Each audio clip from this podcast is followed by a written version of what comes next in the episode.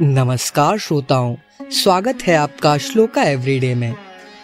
आज हम आपके लिए लाए हैं प्रथम नवरात्रि के पूजन में उच्चारण करने का मंत्र, माँ शैलपुत्री का मंत्र।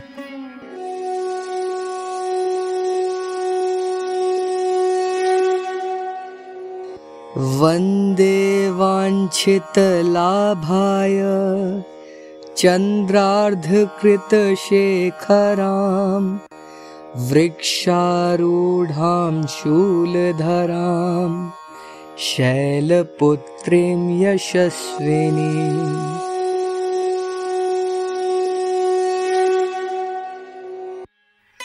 अर्थात देवी वृषभ पर विराजित हैं। शैल पुत्री के दाहिने हाथ में त्रिशूल है और बाहिने हाथ में कमल पुष्प सुशोभित है। यही नव दुर्गाओं में प्रथम दुर्गा है।